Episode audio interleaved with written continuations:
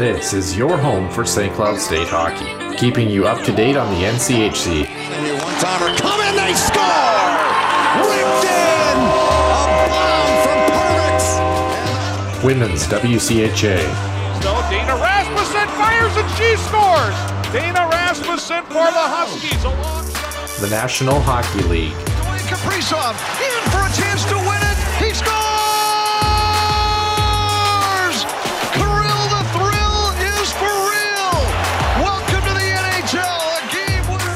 and everything from the state of hockey. St. Cloud Cathedral is now 42.6 seconds away from wrapping up the school's first ever title. Welcome to the Huskies Warming House Podcast Den.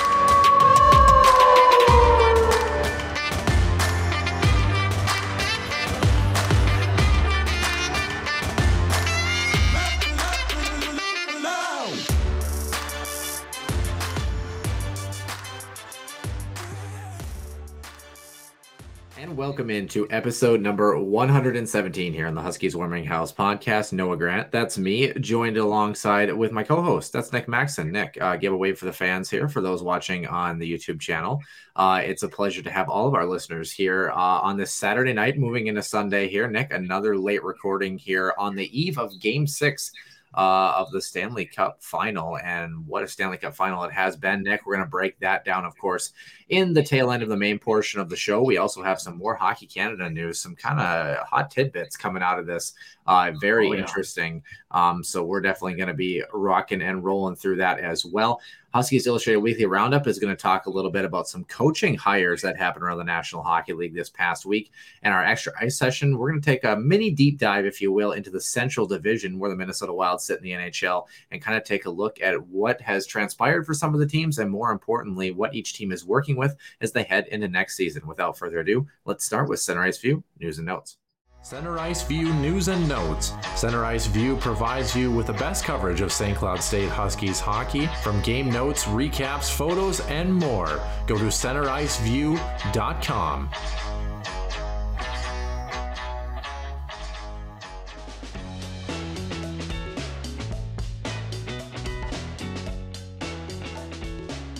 Ice View news and notes, Noah, with the Huskies Illustrated Weekly Roundup. And yes, a lot of coaching news. Um, and honestly, some that were not surprising, some that were quite a bit surprising.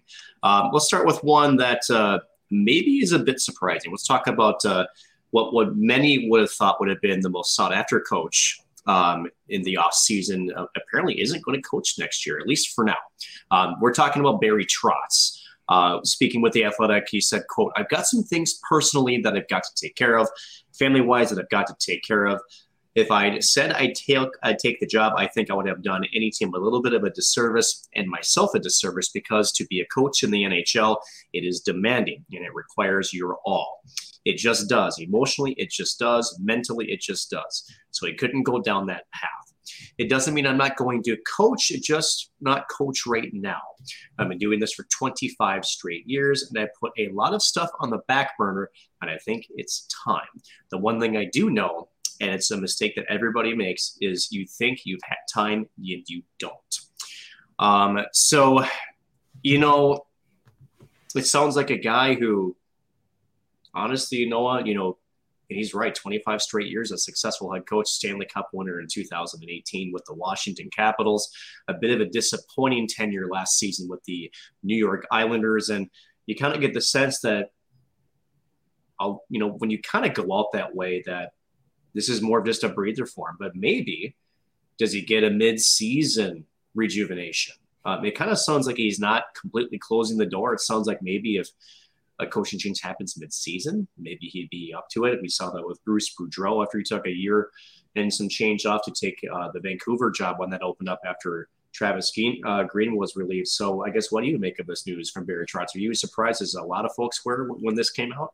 Yeah, I mean, I think more of a surprise simply because you know he's a hot commodity. Um, you know, I think it's different if, uh, for example, I think a, a somewhat good comparison is maybe Mike Babcock, where his tenure ended in Toronto, and kind of he was put in a situation where maybe it was a better thing for him to step away at his particular career juncture. Right now, I think Barry Trotz is definitely someone who would fit seamlessly into a coaching uh, lineup right now. Mike Babcock was in a situation where I think personally he needed to reevaluate the way that he approached the game and the way that he approached yes. other things going on. Barry Trotz, I don't think is that guy right now. It just sounds like he's got some family things going on that maybe, um, you know, I don't know. I, I'm, I'm assuming he's probably got kids, and I'm assuming maybe they're kind of getting to that age, or maybe they're doing some things, or maybe trying to take care of some stuff at home too. So um, it did sound like the Winnipeg Jets were the front runners, but uh, yeah, they're going to have to do uh, coaching search 2.0 for uh, Winnipeg. So um, yeah, I, I mean, I I don't really know what to make of it. Other than that, uh, I hope whatever he's got to take care of, he takes care of, and I hope we see him in the NHL soon.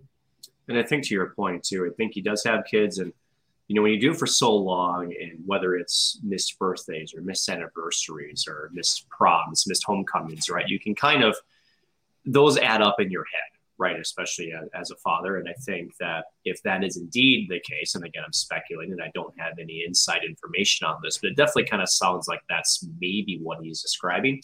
Either way, um, sounds like that uh, at least won't be a coach, at least when season opens as of right now. Again, we know the National Hockey League things can change very quickly.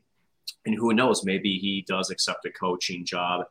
Uh, at a training camp or maybe in mid-season. We'll have to see. So uh, best of luck to Barry Trotz as he hmm. again uh, embarks on uh, a bit of a break from hockey, and I think probably well deserved. Um, let's go to another maybe surprising turn of events. Let's go down to uh, the Florida Panthers. Uh, instead of giving Andrew Brunette uh, taking off the interim tag and making him the permanent head coach. Um, you know, we talked about this last week. I had concerns about Andrew Brunette and maybe the playoff performance. I also had concerns about whether the play uh, the Florida Panthers are in win now moment. It kind of seems like they had some concerns too because they're bringing in the old Jets coach Paul Maurice um, as their next head coach. Uh, how about this guy, right? Um, uh, fourth all time in, in, games coached at 1684, seventh in wins all time 775.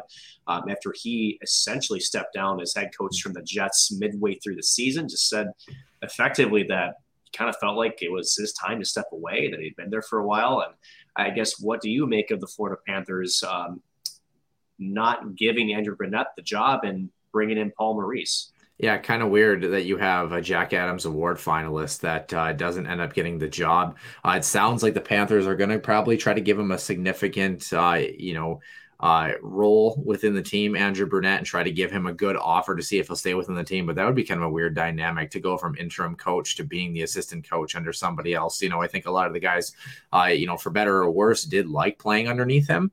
Um, so you wonder if that maybe moves into more of a managerial role, though I don't feel like Andrew Brunette is really I just I see him more as a day-to-day guy within the play with the players. I don't see him in a in a press box in a front office, that no. sort of thing. But uh, you know, it, it's a good hire. And one of the things that Florida um, th- their biggest challenge is that with Andrew Brunette and with the Florida Panthers' recent success, a place they really, uh, let's be frank, have not been since 1996. Um, you know, right. they needed a steady hand to kind of guide them. I think that was the plan when Joel Quenneville came in. We all know how that ended. Um, and Andrew Brunette, of course, is a seasoned veteran, but not at the head coaching uh, level of things. And Paul Maurice does provide that steady hand. The question is, can he take a roster that has some budding stars and some, uh, you know, budding players that maybe weren't expected to be as big a contributors as they ended up becoming last year? If he can rekindle that fire and see if they can go on another run. But uh, a little bit of a surprise. Um, but when you think about it a little bit deeper, I think it makes sense and you kind of wonder too if, if Florida really is looking at uh, a playoff window that they don't see maybe open for very long. Mm-hmm. Um, again, with the cap constraints, again they've got some. of you mentioned those budding young stars. They're going to be due for some pay raises. You wonder if they're trying to strike while the iron's hot. Um, you know, and I kind of agree with your assessment of Brunette. Uh, mind you, I've, I've interviewed Brunette. I've, I've, talked with him personally. Um, great dude. Uh, fantastic human being, keeps it pretty light, keeps it pretty relaxed. Um, and again, I guess my question would be how much do the Florida Panthers management think whether it was Andrew Brunette, the coach, or whether he was just simply keeping the systems and the coaching structure of Joel Quenneville. You almost wonder if that played a part in their decision as well. Um, tough for Andrew Brunette either way, uh, no question. I hope he ends up with a role somewhere uh, on some team. I definitely think he deserves to be in an NHL spot. The question is with whom and with what title will be. Um, so maybe not surprising news when you consider the coach, but maybe uh, a little bit of a surprise in terms of where. Um, Pete DeBoer, who just always seems to find uh, suitors at uh, his door whenever they need a head coach, goes to Dallas. Um, suitors, literally and figuratively, in this case. I know, really, right? So you like what I did there? A four-year deal, four and 4.25 million for Pete DeBoer, so a pretty healthy contract, nine million dollars total. Um, 513, 379, and 123 record in his over 1,000 games coached over 14 NHL seasons. Again, spent time with New Jersey, then San Jose, then Vegas, and now with Dallas. Uh, 68 and 55 postseason mark. Um, started his coaching career with, well, how about that? The Florida Panthers in 2008. Um, funny, I listened to the press conference, and the first thing he said was, well, Dallas needs to score more. Well, no kidding, Pete. They were one of the least scoring teams in the National Hockey League. And I think, obviously, uh, Noah, we talked about the Dallas Stars a little bit uh, in terms of maybe this is their biggest area that they have to improve on, especially with the likes of Jamie Benn and Tyler Seguin not really living up to those big contracts. Uh, and Pete DeBoer, if there's one good thing that Dallas Stars fans could take is he, he gets immediate results. The question is, is he the one with the immediate results? Can he get that into the deep postseason, which he's only been really at once with San Jose back was at 17 with Pittsburgh? Yeah, well, you know, it's funny, Nick. I, you know, some would say the Dallas Stars needed to score more last year, but I would argue that the Vegas Golden Knights needed to win more last year.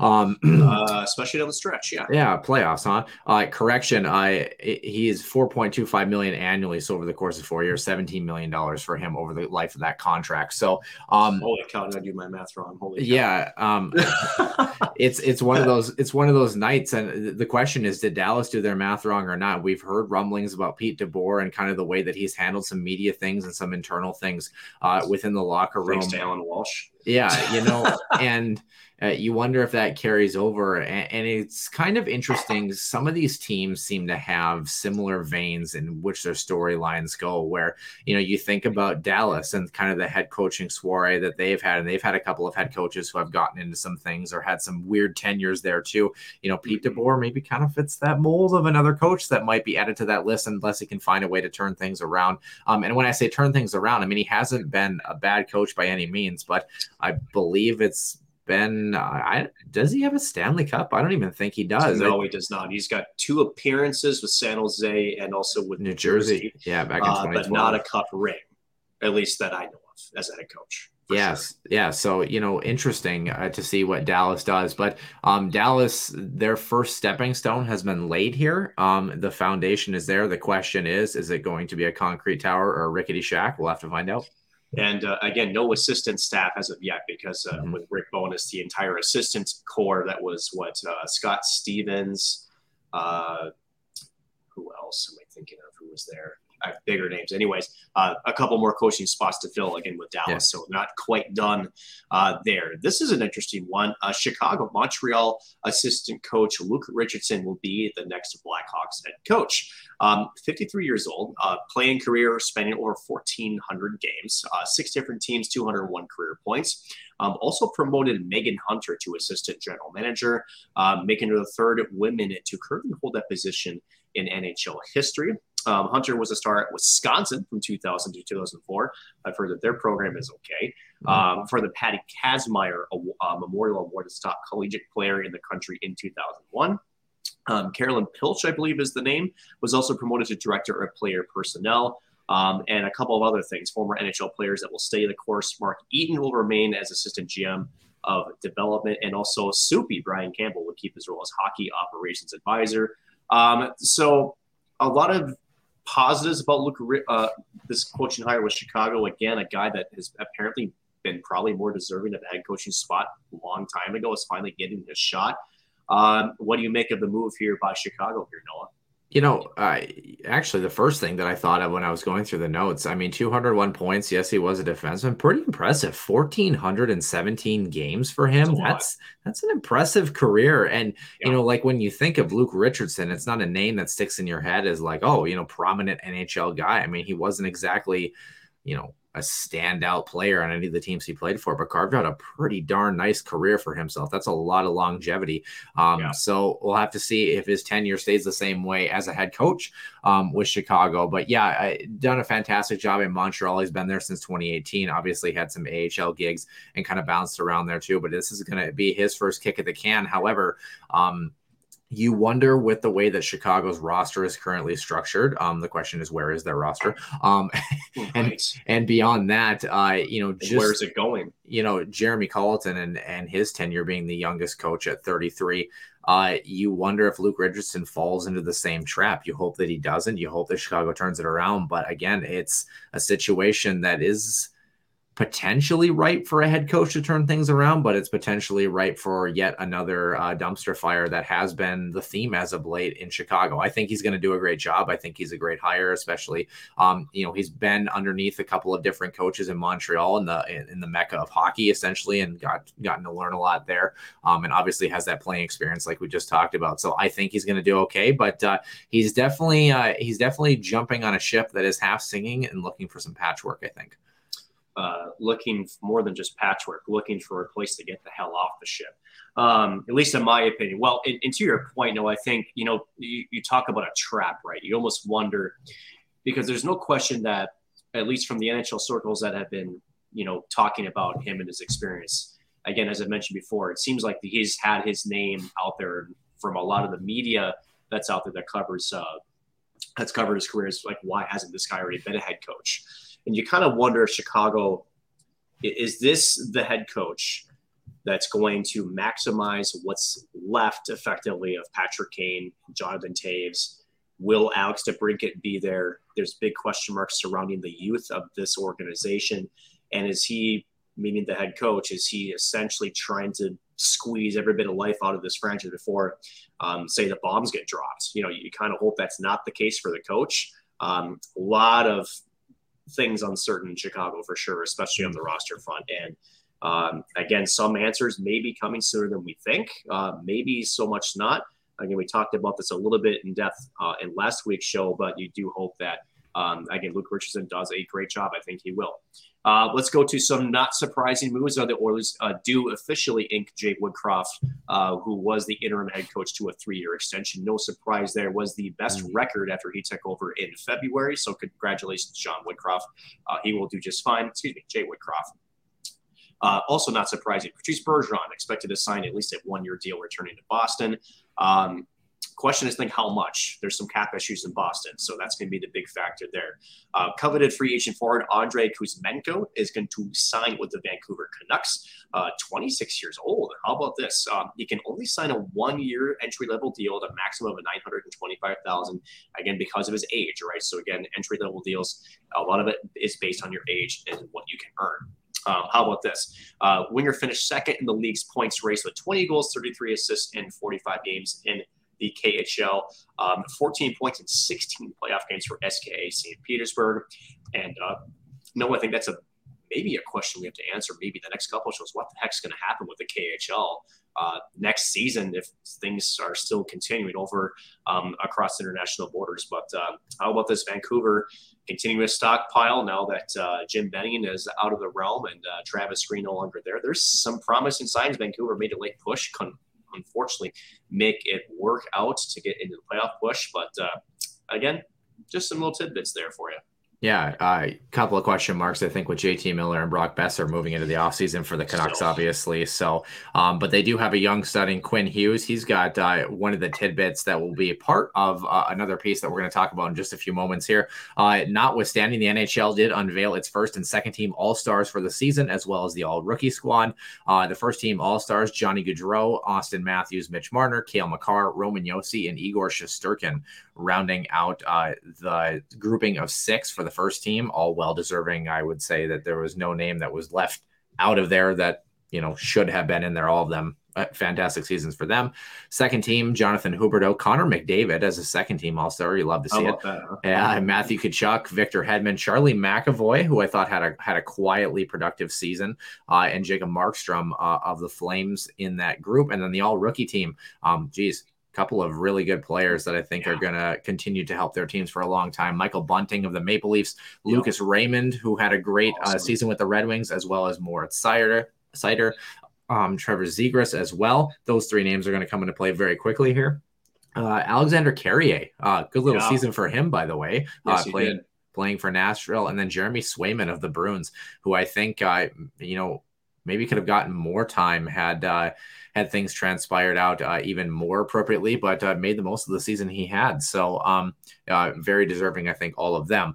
Uh, NHL award news uh, somebody very deserving of an award. Uh, how about two of them? Auston Matthews winning both the Hart and Ted Lindsay Award as the NHL's most valuable right. player, voted on by both the media and his peers. So, the media votes on the Hart and the peers vote on the Ted Lindsay Award, beating Connor McDavid and Igor Shesterkin for this award, Nick. Um, yes you know, the argument always kind of goes through because we talk about the Hart Trophy as the MVP of the league. Now, the MVP of the league is not necessarily what people would define as the best player. I think a lot of people would look and say maybe Connor McDavid is the best player uh, right. just by his point production. But, you know, why is Auston Matthews the pick here in Toronto? And if you look at Maple Leafs history, Toronto does not have a history of a lot of award winners up at this level. No, in fact, you know, there's talk that is Auston Matthews the best Maple Leaf of all time even going yeah. that way. So Hart Trophy, uh, Hart's of the team, right? That's really yeah. where this MVP of their franchise, and more so if this player is not on their roster, are they the same team? I think that's a better way to look at it. Uh, no, the Maple Leafs are not even close to the same team if Auston Matthews is not in that lineup. Uh, over you know 60 goals season. Um, again, just we saw it when his four goal performance against the Ottawa Senators in his rookie debut. Um, just an incredible lightning quick release. Um, big body. He's been getting better defensively. Um, can skate well. Can read. Playing the power play. You, you name it. He's just an all around great player. Um, deserving of that award. And uh, again, when the media and the players agree on something, that's something that doesn't really happen all the time. Just ask, especially if it's Toronto related. Let's be real. That yeah. never ever happens. yeah. Well, one of your Phil Kessel one of your picks, um, and the actual award winner actually agreed on something too. Congratulations, Igor Shesterkin did edge out Jacob Markstrom mm-hmm. and Juuse Saros for the Vezina as the NHL's top goaltender. Um, Cale Makar beating Roman Josi and Victor Hedman for his first ever Norris Trophy. He was actually in attendance for the NHL awards and then played in the Stanley Cup final uh, that, huh? the, the, next night, game number four. 86 point season at age 23. That's uh, nice. that's all right, isn't it? I would say well, let's go back to uh, Luke Richardson, 203 career points, and Cale Makar almost halved it in one season. So, all right. Yeah, that's nuts. Let's talk about some more points here. This is where Quinn Hughes and Cale Makar come into this list. Um, they are joined by defenseman Moritz Seider, becoming just the third rookie defenseman to reach 50 points in the salary cap era. And he took home the Calder Trophy as Rookie of the Year, yes, beating Trevor Zegras and Michael Bunting. Well deserved. I mean, he was just on another level. He led he the was. Detroit Red Wings in ice time as a 21 year old. Like, well, incredible. It, points, yes, but I think again, there's, there's a lot to love about his defensive uh, style of the game too. He's, he's there's a lot of comparisons being made too in Detroit land about uh, maybe a number five, five? guy. Uh, uh, Nick Lidstrom, maybe he does uh, actually. Big shoes to fill. Big shoes to fill. Uh, you know, not the biggest offensive threat, but smooth skater, and more so just perfect defensive positioning. Can really make it really tough to get around him. He forces you into bad areas of the ice. Um, stays with it, never really off his track. He's a great, phenomenal young defenseman in Detroit starting with Stevie Y's handprints to build something a little bit, and now with uh, a head coach soon to be filled, right? You don't have a head coach just yet. Yeah, well, hopefully uh, they hopefully get an answer to, to, that question soon. Um, a lot of a lot of salary cap space for them too. So yes, a lot of moves they can make, and uh, big off season for them as well. After a bit of a dis- you know, still disappointing, I think by Detroit Standards. I think they wanted to be better, but uh, definitely some some room to work with. That's for sure. Yeah, curious to see where Trevor Zegras' Anaheim Ducks carry on this offseason as oh, well. Yeah. And then if Michael Bunting, who is essentially found money right now for the Toronto Maple Leafs, going to see uh, if he can continue his success in his sophomore season. Lastly, in awards, one that won't be announced for a while, Tampa's Julien BriseBois, New York's Chris Drury, and Colorado's Joe Sakic are the finalists for the Jim Gregory General Manager of the Year award. Uh, the winner will be announced at the 2022 NHL Draft in Montreal. So we'll keep you updated on that one. Finally, Injury news, not last topic here. New York's Chris Kreider, uh, he underwent successful wrist surgery yesterday. Andre Burakovsky and Brayden Point are game time decisions for game six tomorrow night slash today, depending on when you're listening, for Colorado and Tampa, respectively. And Joel Farabee of the Philadelphia Flyers is out three to four months after disc replacement surgery. He had 17 mm. goals and 17 assists in 63 games this past season. Disc replacement, the same surgery that kept Jack Eichel out of Buffalo. I think so. Because it's it's if it's if it's a herniated disc, remember the the the main surgery for that was fusion.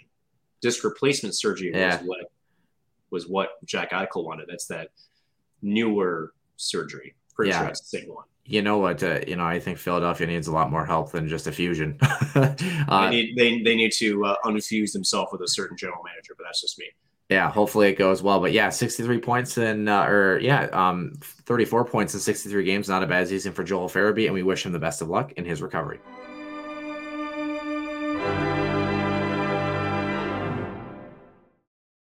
And welcome into episode number 117. Noah Grant alongside Nick Maxon. Nick hitting the main portion of the show here. Um, we do have some scheduling pieces, a little bit of a change here. Um, we are going to have the answer to who our Stanley Cup champion is going to be by the time of our next show, but it's going to come a lot sooner than you think.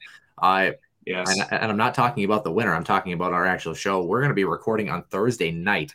Um, so episode is going to come out on Friday. That's because some scheduling pieces for Nick and I as well. So um, we'll keep you updated on that. But uh, should be a fun jam packed show, and we'll have a Stanley Cup champion for that one as well. Uh, before we get into some Hockey Canada news, Nick, also I'd be remiss if I didn't mention that the Huskies Warming House podcast. Uh, I would say eighty percent got something right. Um, former St. Cloud State Huskies defenseman Clark Kuster was named uh, the Huskies director of operations and video coordinator. Um, why are you pointing at yourself? I brought it up.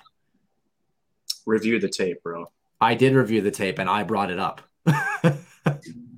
I don't think so. I brought it up. Yes, I did. No, I don't think so. I am 110% positive that I brought it up because I went back and listened to it yesterday. Previously on NCIS. I'm curious to see if you have a name in mind. I've got a weird one. It's the only one sure. I've got. And you're going to look at me and you're probably going to say, What are you talking about? Because usually you don't just randomly get coaching gigs at the Division One level out of nowhere, right? No, you don't. The body that I'm going to throw out here Clark Kuster. I think it makes sense. Clark Kuster. I find your lack of faith disturbing. Um, but nonetheless, uh, yes, we did select we did select that Clark Kuster. Um, uh, was going to be an assistant coach for the St. Cloud State Huskies. In fact, I do want to provide our listeners um, with the actual episode that it will be. Um, if you want to go back and take a look, um, let me see if I can find it. Uh, for whatever reason, I can't find. I believe it's episode 114, is I believe where it is. But um, yeah. Uh, nonetheless, uh, yes, Clark Kuster, uh, former St. Cloud State Huskies defenseman, was, his last year was actually the year that Nick and I were both there together, 2019-20, that season that actually never um, completed.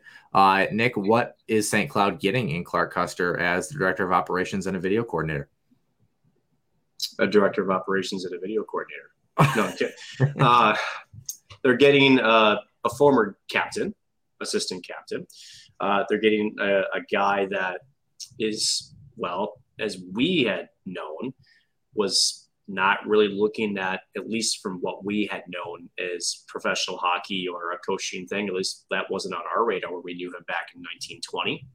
Um, and then all of a sudden, he was assistant coach with the St. Cloud Norsemen, um, directing them, and his name kind of became curiously popped up, and it sort of made sense and uh, when it was uh, Nick Oliver's departure uh, became a, uh, became public, and it was very quickly uh, decided that RJ Enga, who was the uh, last year's video coordinator and director of operations, moved to assistant coach.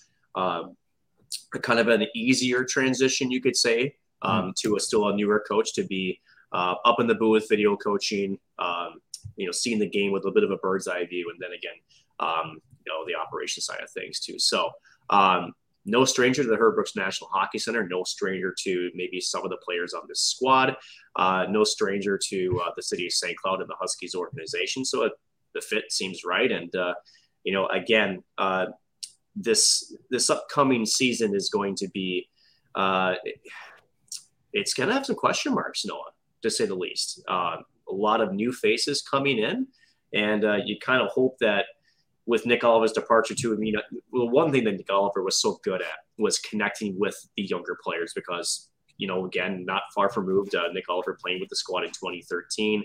Um, he has bigger ambitions and going to the Fargo Force. So I think with Clark there, you have that younger coach that you can approach, that you can maybe confide in, that you can, you know, really develop a, a close relationship with. Um, and he can also be sort of that liaison between him and the assistant and head coaches, uh, Brett Larson, Dave Shyiak, and again RJ Enga, respectively. So um, it's a good fit for I think both sides of the of the pie, and uh, hope to see uh, how the Huskies can uh, turn that into success for the 22-23 season.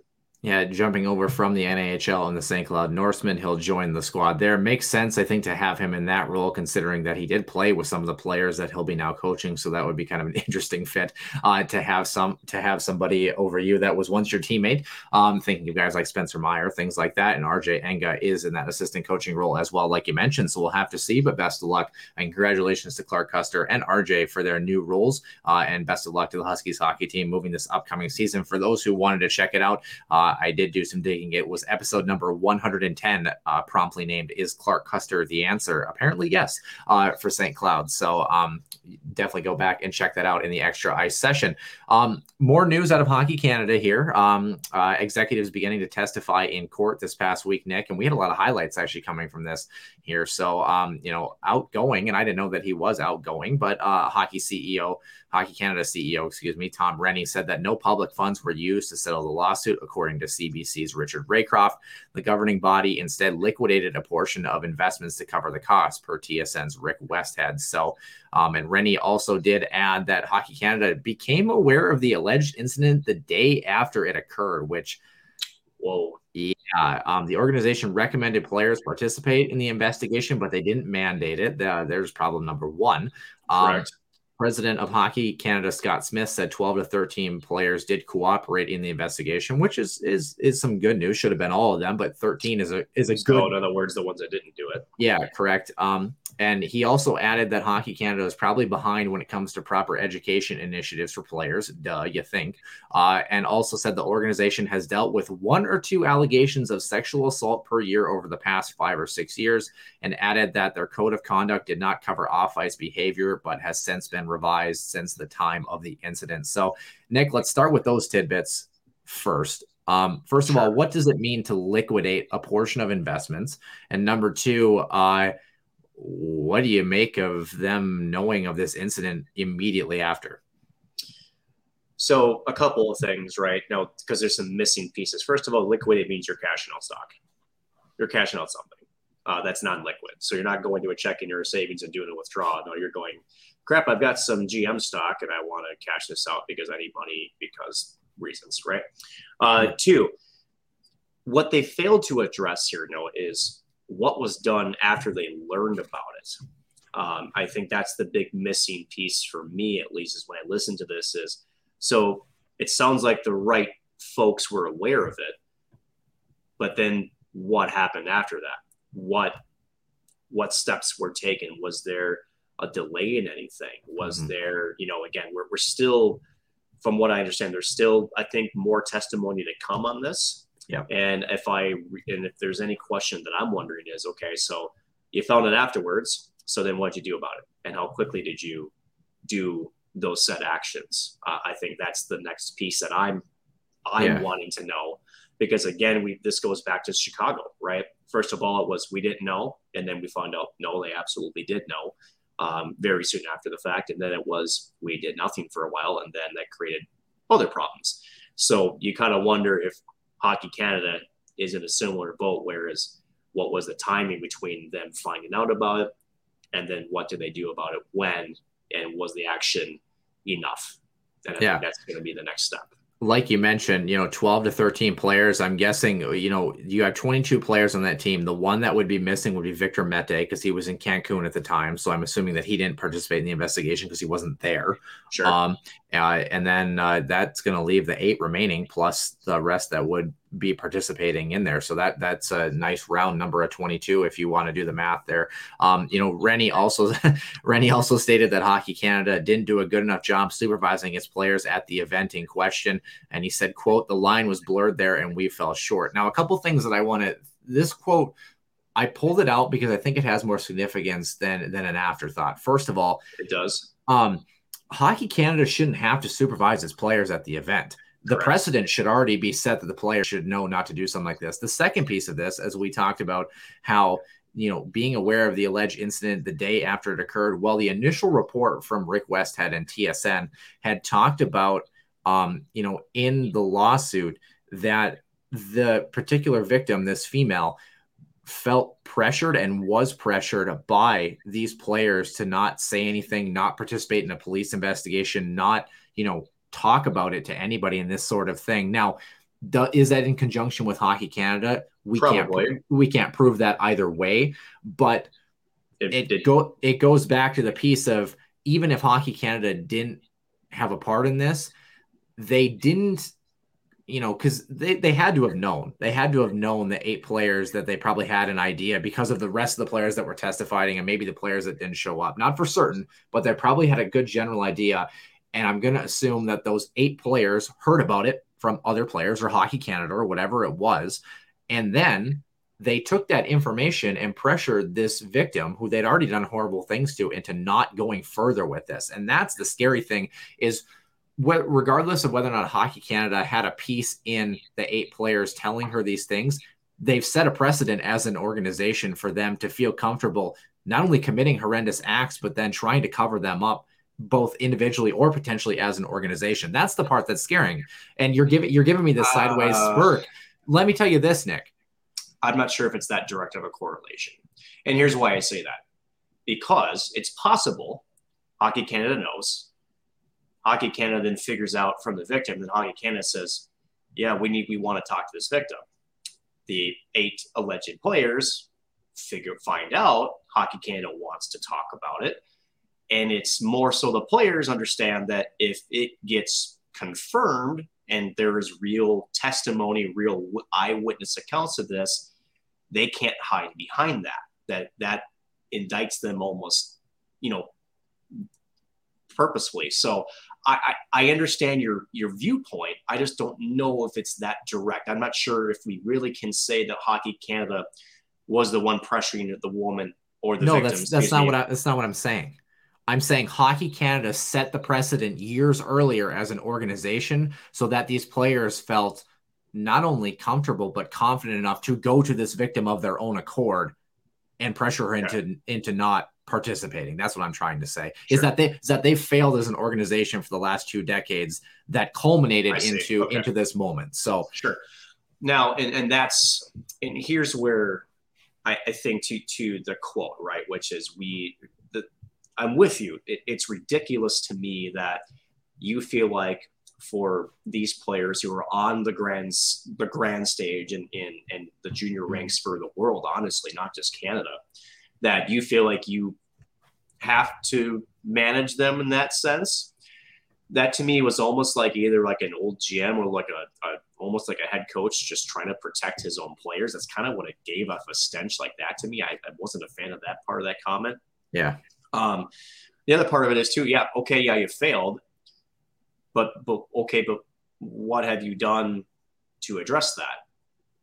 Yeah, I haven't no. done anything because if you if you if you learn from it and we're just finding out about this, and you can say, hey, we yeah we understand we there we found an area that we were lacking in, so therefore we changed it. I'm sorry, but changing you know the on ice conduct to oh this includes off ice that's not enough.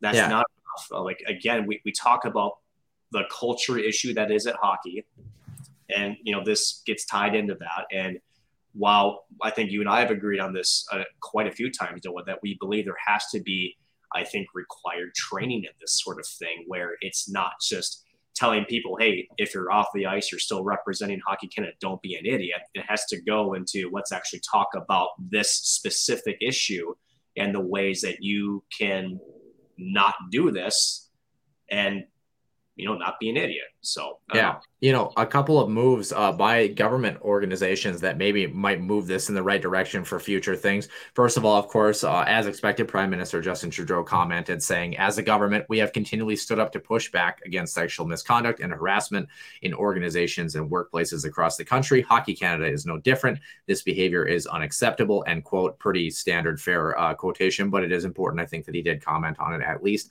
Um, in addition, the federal government is freezing Hockey Canada's funding until the organization signs up with a federal agency that can independently investigate abuse complaints and issue sanctions. So um, we talked about that yeah, too. Yeah, Pascale St. Onge added uh, they must become a signatory to the Universal Code of Conduct to prevent and address maltreatment in sport to begin receiving those public funds again. And this would give the Office of the Sport Integrity Commissioner control over these abuse investigations. So, from what I understand, uh, Hockey Canada did receive 14 or is set to receive $14 million from the federal government in 2020 and 2021, and recently applied for $2.2 million to help recover from COVID 19.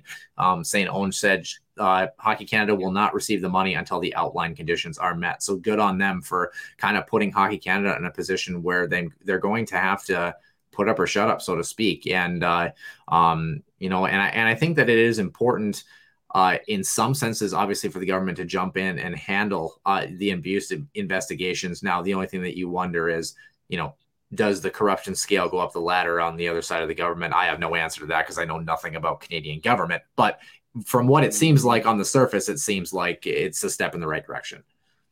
That's what it seems, right? But again, you know, does this happen again? Hopefully, again, it never does unfortunately, it's likely to happen again. That's the sad part. And you kind of wonder too, does, you know, now that these new conditions are there, does the Canadian government hold their end of the bargain, which is um, this supposed independent investigative group? Do they actually go forth and do what they're supposed to be doing? And you know, and, and that's the other thing too is like, so they don't outline. You know, does does that mean that if minors are involved that they make names public?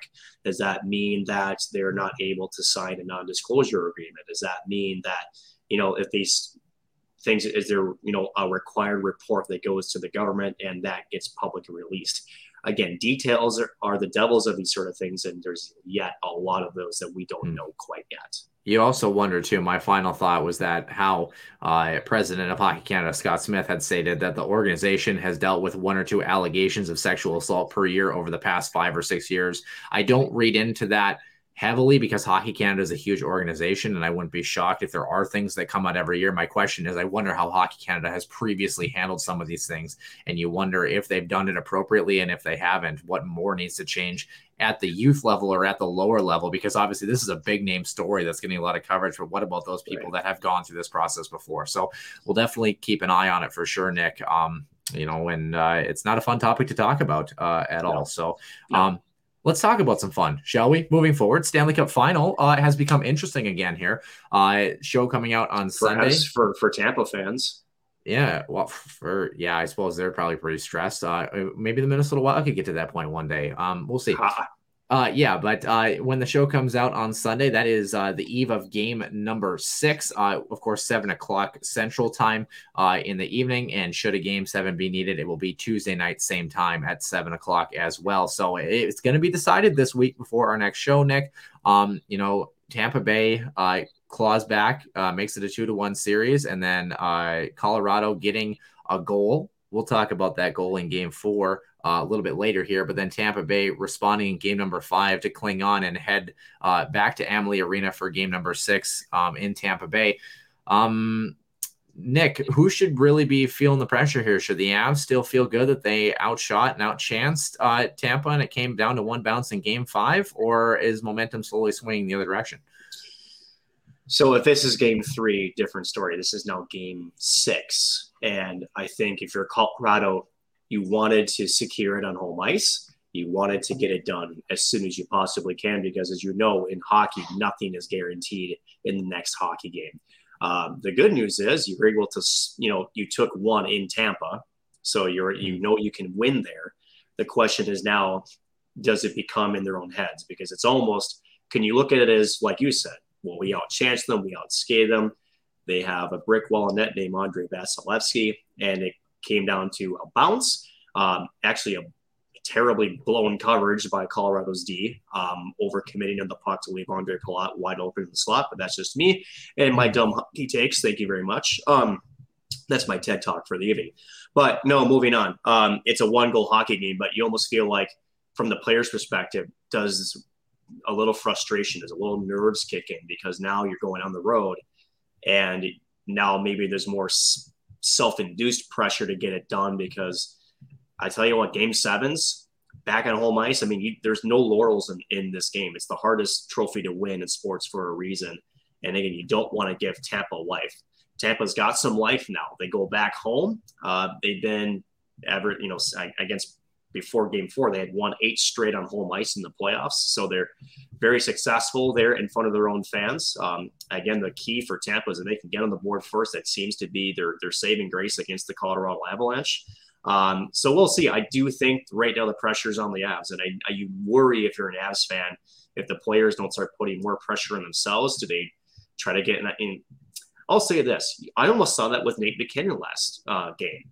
I think there were plenty of opportunities where I thought he would have shot the puck, um, especially on the power play in a rush situation. He ended up trying to pass the puck, so you almost wonder, do they get in their own heads? I don't know. Do you agree with me on this, or am I just an old guy with the head had uh, hat backwards and I can't think straight. Yeah, well, Game Five, uh, that Jan Rutta goal can't can't go in. I think no, you know Colorado had either. had all the momentum until that particular juncture of the hockey game, and um, you know the challenge here, I think, uh, and I wonder, Colorado has not lost much in this postseason, and they've seemed no. to bounce back well when they have lost. So I think Game Six, you'd like to get it done. Um, the other thing that I was thinking about, because it's actually since the salary cap era has begun, it's very rare that teams actually win a Stanley Cup at home.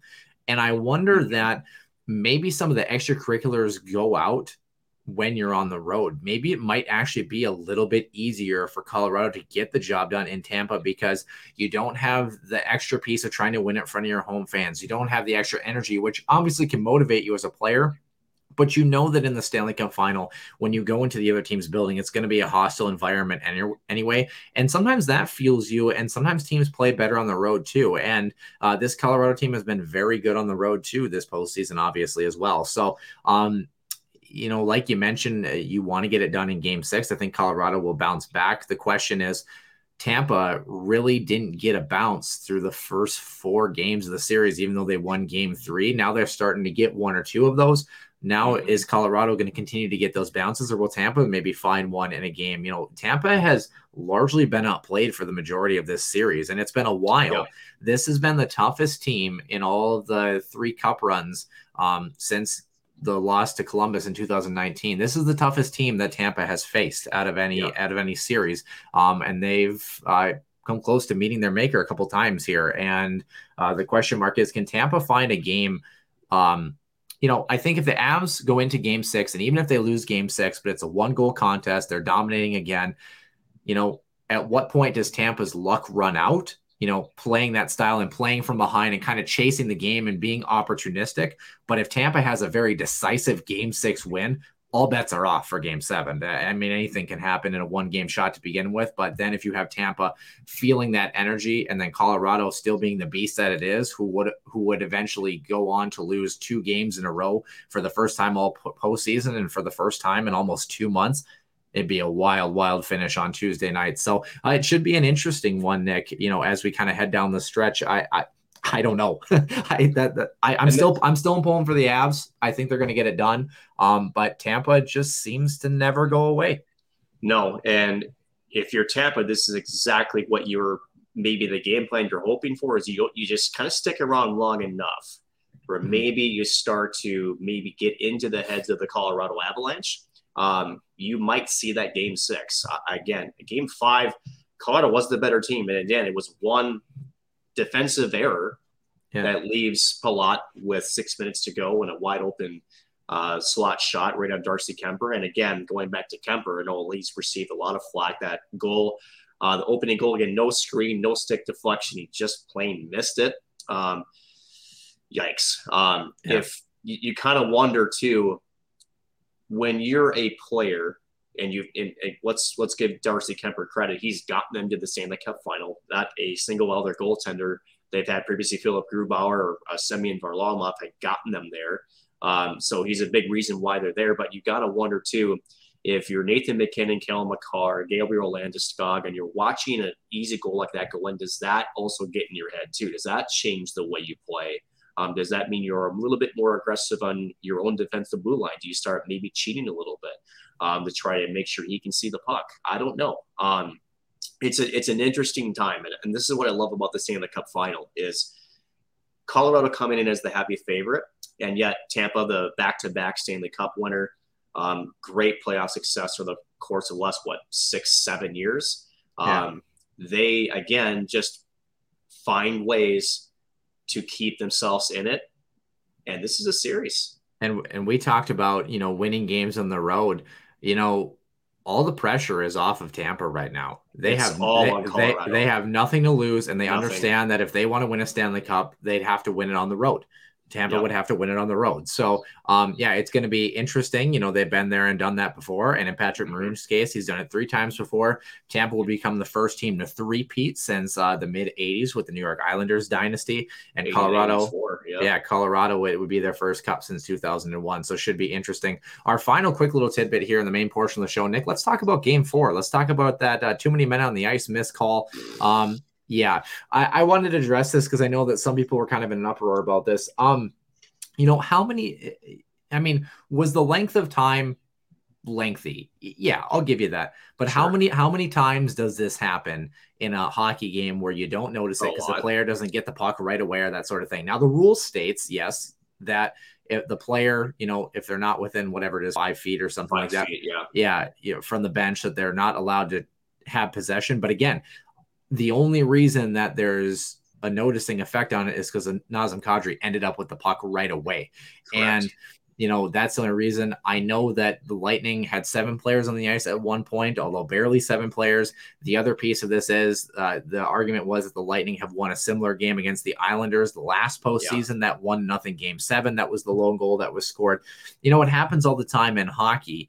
I get the frustration from Jon Cooper, but you know, the other piece of this is you still got to defend, and Nazem Kadri still had to pick up a puck basically almost in the neutral zone and come and pick his way through two defenders and put the puck in the back of the net and beat a world class goaltender. So, um, Nick, y- your your first reaction on this was Jon Cooper's you know reaction justified, or uh, is it a routine hockey play that just got caught up uh, at the partic- at that particular moment? How about option C?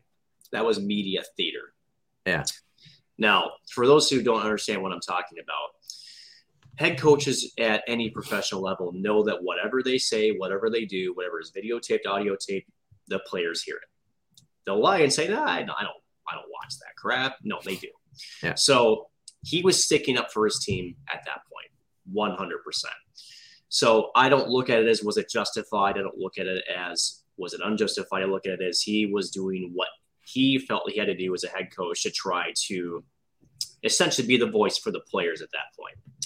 Um, and I think it worked. Now let's yeah. actually let's actually talk about the play, right? So it's it's almost like that idiot that you argue with politics that, or with law that says, oh, but it says in section code 635 that you can't do that. It's all about um, how it's interpreted. Well, it's, yes, but it's also like, okay, cool, you read me the number, big freaking whoop. It's yeah. how do we apply this, right? The big application for the NHL and rule change uh, on line changes is okay if you're sort of within that five foot rule, whatever. Their biggest concern is does it affect the play? That's the big interpretation. We've seen that. In this case, does the line change, which was happening behind the puck carrier, meaning the puck was already advanced, was that line change despite the seven players in the ice? Did that affect Nazem Kadri getting the getting the puck? Going through 2D and going on Vasilevskiy. No, no, it did not. So yeah.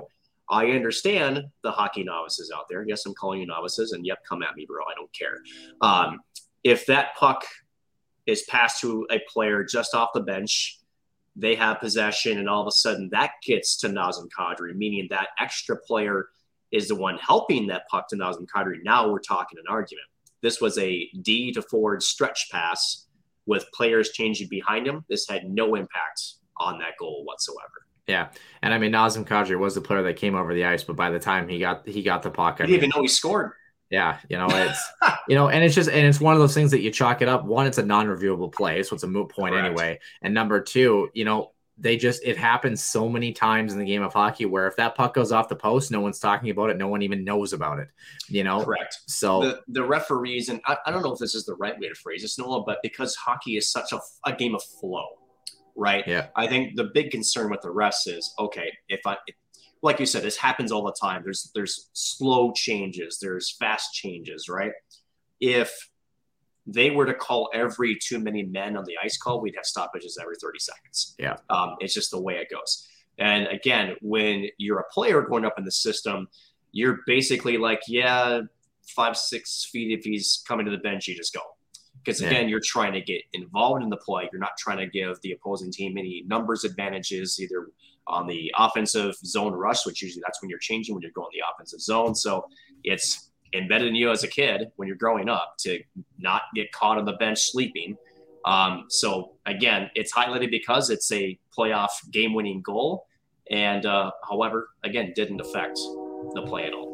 Yeah, I definitely agree. We'll keep an eye on it. The Stanley Cup final and a champion will be crowned. Will it be a three time champion in the last three years, or will it be a new one for the first time since the turn of the millennium? We'll keep you up to date. As always, we're going to head on over to our extra ice session. We're going to talk all things Central Division.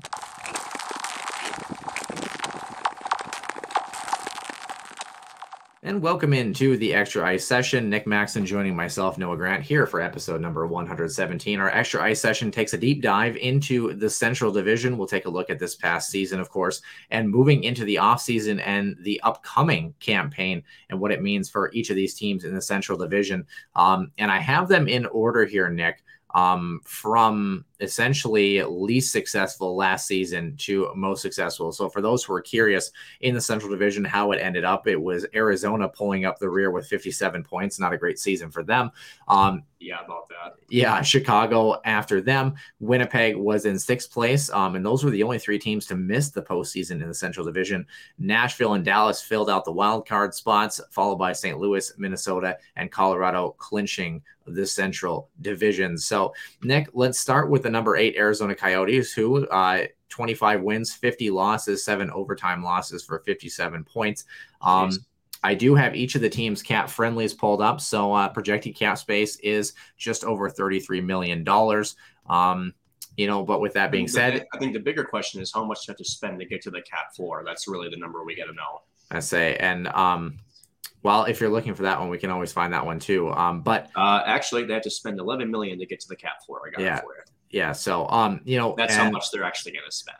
and they have 29 contracts currently signed. So that means that they do um, for the upcoming season. They have three RFAs on the forward side and one, two, three, four, five, six UFAs on the forward side, two RFAs on the back end, as well as a UFA and one UFA in net as well. So, um, and a couple of guys on uh, injured reserve, three of them um, to be exact. Yeah. Uh, so.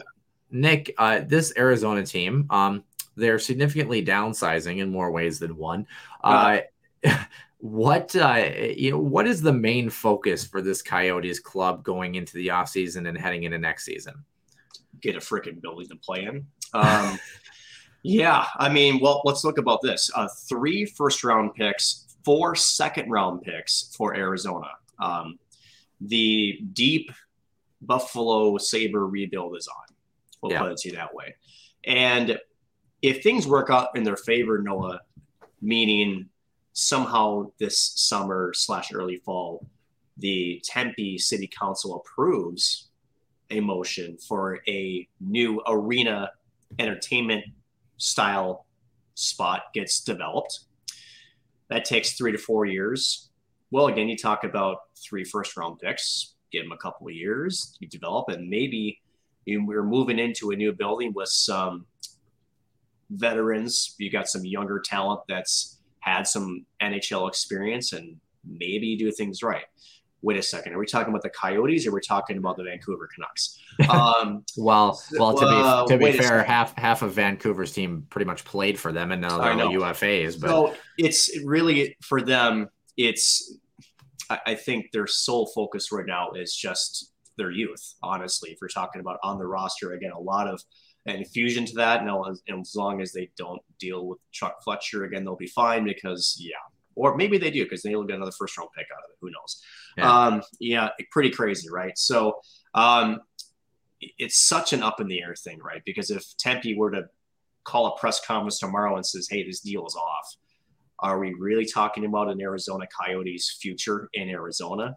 Um, I don't know, but let's assume they're there. Um, it's the youth infusion. That's where it is. Um, don't have a. They still have nine hundred and ninety thousand in dead cap for Oliver Ekman Larsson and retained salary in that trade. What the heck are you doing? um, Jim Benning, but that's a different conversation. um, yeah, this this roster is is going to be young. It's going to be raw, raw talent. Um, some maybe veterans added here and there, but it's it's going to be another tough season on the ice. I think. You know what's difficult is like, you know, you have a handful of names sometimes for some of the poorer teams, you know, with guys that come in that, you know, get their first crack at the NHL. I mean, you look at the Arizona Coyotes roster and it's more a game of who can you find that you know. Um, you know, Karel Vejmelka is going to be the starting netminder for next season. But I mean, on the back end, I mean, you have Anton Stralman's cap hit, but Anton Stralman is, yeah. Um, Jakob Chychrun and Shane Gostisbehere are really your only other two on the back end that you really even notice. Right. Uh, Nick hey, Schmaltz. Nicoletti's entered the chat because, uh, hey, how about Nathan Smith? Yeah. well, forward end, though. We're talking D first. Well, okay, so whatever. Yeah. So Clayton Keller, Nick Schmaltz, uh, Andrew Ladd just because of name, I guess. Uh, right. You know, uh, I mean, Lawson Crouse, and then you have Alex Galchenyuk, Louis Eriksson, Jay Beagle, Antoine Roussel, who are all off the books, and then you know Phil Kessel, who's a UFA at age 34. Um, you know, yeah, this is a young roster, and I don't know what the answer is, but the Arizona Coyotes more youth. They're not going to. be, They're not to be good. They're just not. No, they're um, not. And yeah. again, I, I, do think this is by design. I do. Yeah. Um, because if there's one thing that Minnesota Wild fans know too well, besides the name Jack McBain, um, he's on that roster as well. Yep. Um, about that, um, Arizona was kind of in mediocrity for a while. They weren't like super bad, yeah. even though they've never really had it. They haven't been really that successful as of late, but they really were never that bad. And some of the moves they make, they would trade away high end picks or prospects. Yeah. Um, or so, or, really, or sign players who are horrible people. Right. So yeah. um, they, have made some some bad moves in the past, and you kind of wonder if this is setting up to be sort of that resurgence. Maybe I don't know, but yeah, yeah we'll have to see. We'll have to it, see. Again, on it, the surface, doesn't look great it's a breeding ground for you know guys that are looking to make a name. I like Christian Fischer's game, a good two way forward as well. Travis Boyd has carved out a decent little career for him, himself, the former Minnesota Golden Gopher. Of course, um, Barrett Hayton uh, coming over from Florida ha- has has made a little bit of a name for himself. But yeah, um, not looking great for Arizona. Uh, the seventh place spot, uh, just hiring their head coach uh, in Luke Richardson. That's the Chicago Blackhawks. Um, projected cap space of just over $20 million. The question marks, of course, are DeBrincat, Toews, and Kane moving in here. They do have four RFAs on the front end, no UFAs. So Kirby Dach uh, needs a payday. Dominic yes, Dominik Kubalik, who has He's been gone. a nice little pickup for them. Um, Philip Kurashev and Dylan Strome, who's 25 years of age. On the back end, Caleb Jones is the only RFA, and then Calvin DeHaan and Eric Gustafson are UFAs, and then both goaltenders and Kevin Lankinen and Colin Collin Delia are both UFAs as well too. So actually, when you look at this roster, not a whole lot of work for Chicago to get done to get some guys taken care of. The question mark is the roster isn't that solid, um, and no. they're they're missing uh, a couple of pieces here. So uh, new head coach coming in. Uh, organization's a little bit tainted with the off ice stuff that happened last season. Uh, primary focus on the ice. Uh, are you looking to make an off season splash, or are you just trying to uh, maybe make one or two moves that gets this team pointed in the right direction here? Is it full scale rebuild, or is it just kind of uh, not yet? Not yet. Not yet, because I do think Luke Richardson has some say in this, right? I do think that they're going to try to see if there's anything he can do I mean, let's let's be honest. This is Chicago's last gasp yeah. with that. I think so. Um, and I do think you kind of wonder where Chicago's with Alex DeBrincat. Uh, Dylan Strome has been rumored to be on the trade block for uh, quite some time now. I know. Yeah, yeah. So you wonder if he gets moved again RFA status. So if he doesn't, he goes to UFA status, and he's able to uh, essentially sign with anybody. I could see Chicago almost letting him walk at this point. Yeah. Um, so I, I think I see Chicago as as the tweener team that says, "Hey, let's give this one more go. Let's see if Luke can squeeze some life out of this squad." Um, again, the big question mark is: Does DeBrincat make it to opening day in October, um, or does the Chicago Brass have a grander plan and DeBrincat's are going to be off the table, meaning he's going to be traded somewhere, and we're going to see uh, the depth of an early 2010 dynasty. Um, it's it's still yeah. unclear for me, uh, Noah. And again, I said from a team perspective, or I should say a management perspective, if you're going to trade DeBrincat for the best return, you do it now. It seems like things are trending that way, but you kind of wonder if you are in the Western Conference, he goes out east just to try to protect him from biting you again. Um, but also the return. Again, the salary cap is yeah. not going up very much. So he's got to go to a team with cap space. There were got to be assets in return in Chicago. Will like a pretty decent haul for this player.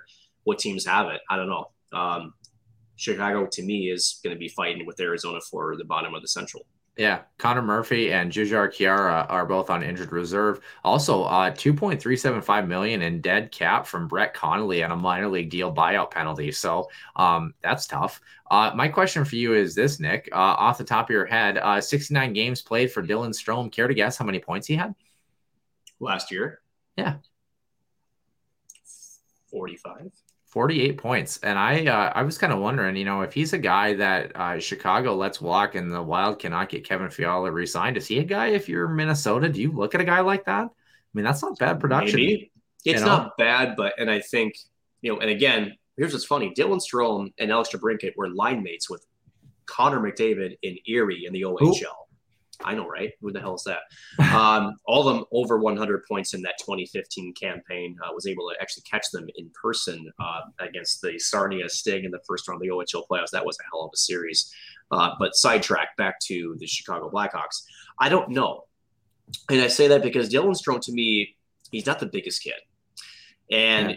He's a guy that I think, if you want him to be productive, needs to be in a top six role he was demoted from a top six, uh, top six role of Chicago, if that tells you anything. Yeah, Dylan, um, Dylan Strome, six foot three, 200 pounds, uh, 25 years of age, left handed. So, and uh, just hasn't really developed into the player that he was looking like when he was with uh, the Erie Otters. Um, so, maybe you take a stab at him if the money's right.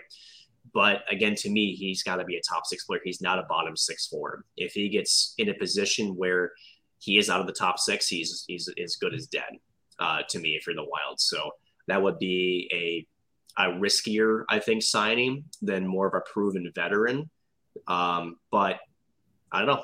Maybe maybe you do. I don't know. I'm I'm not that fond of Dylan Strome. I'll put it that way. Of course, still.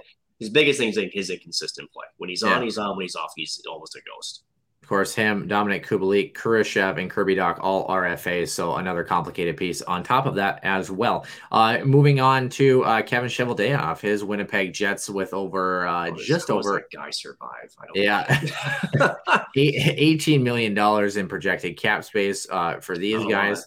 As we as we look forward, four RFAs on the forward side. That's Mason Appleton, Pierre Luc Dubois, who's been in the media recently in kind of a yes. weird light. Um, uh, Jansen Harkins and Evgeny Svechnikov. Uh, Adam Brooks is a UFA G6, and then Zach Sanford and Paul Stastny are both UFAs, respectively. Uh, everybody signed on defense, all six defensemen, all locked up. And then Eric Comrie is a UFA G6 as well, backing up Connor Hellebuyck in net. I'm trying to see. Uh, just Cole Perfetti is on injured reserve and no dead cap for this squad here. So actually, uh, a fair amount of pieces to work with, but it's been uh, it's been the Winnipeg Jets were kind of a team that it's almost like they were a jigsaw puzzle that fit together and then the schoolyard kid came in and ripped some of the pieces off and then tried to smash the puzzle back together in a different shape and it kind of works but it kind of doesn't. Um, and they finished sixth as a result last year. So the question is does mark Scheifele stay? What is the deal with pierre-luc dubois recently? And uh, does paul stastny uh, continue to play hockey?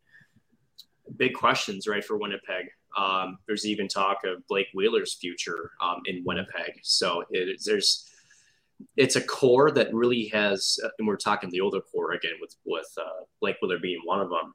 Um, I, I think that, again, 18 million is not a lot of cap space.